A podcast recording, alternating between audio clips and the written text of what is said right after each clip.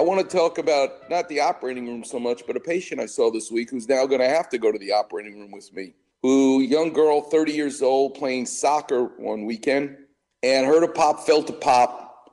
Her knee swelled, and the swelling comes from the fact that there's a blood vessel in the anterior cruciate ligament.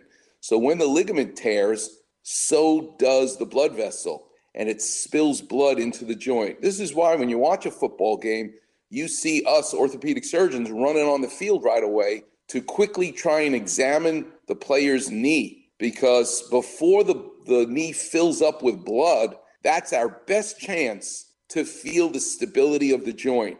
And there's a certain test we do, it's called a pivot shift, that it does not occur unless you've torn your ACL. It becomes more difficult to feel that movement in the knee once it fills up with blood.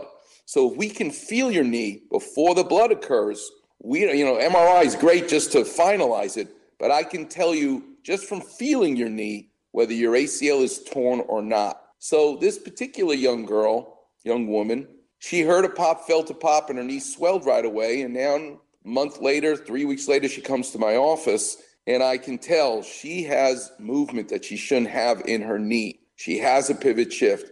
And I do an MRI. But here's what's interesting about her MRI. And here's a Klapper vision for you.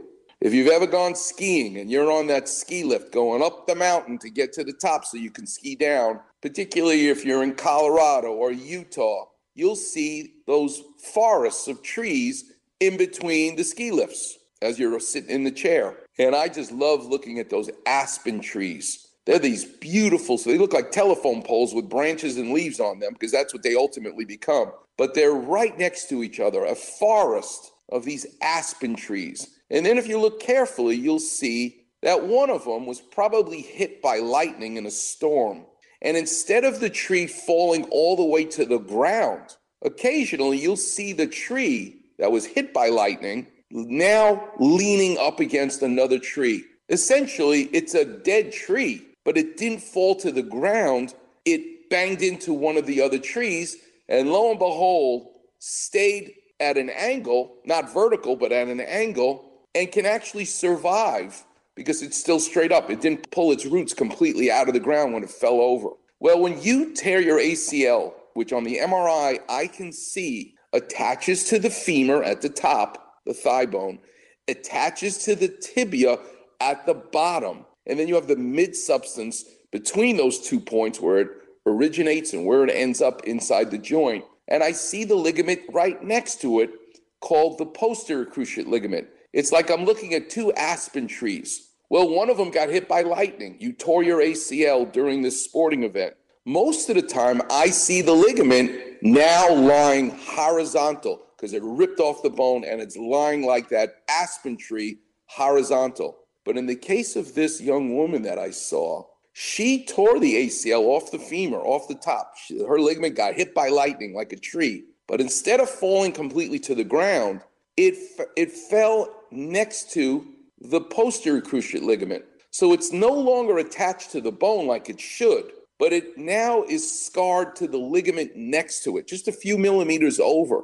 That, in many cases, the rare cases where I see people who tore their ACL, but they don't need surgery for it, is if they scarred down to the ligament living next to it in such a way that it is close enough to its original origin they get enough stability in their knee that they can live happily ever after without fixing their ACL. And that's what happened to this young girl, young woman. But it looks like she's feeling, and particularly in her athletic desires, playing basketball, playing soccer again, that in extreme cases, she plants her foot, she feels that little jog of movement and doesn't like it. So after a probably a year and a half of following her and keeping an eye on her and having her rehab. Her range of motion came back, her strength came back. I re MRI'd her knee, and now you can appreciate that she really has torn completely the ligament.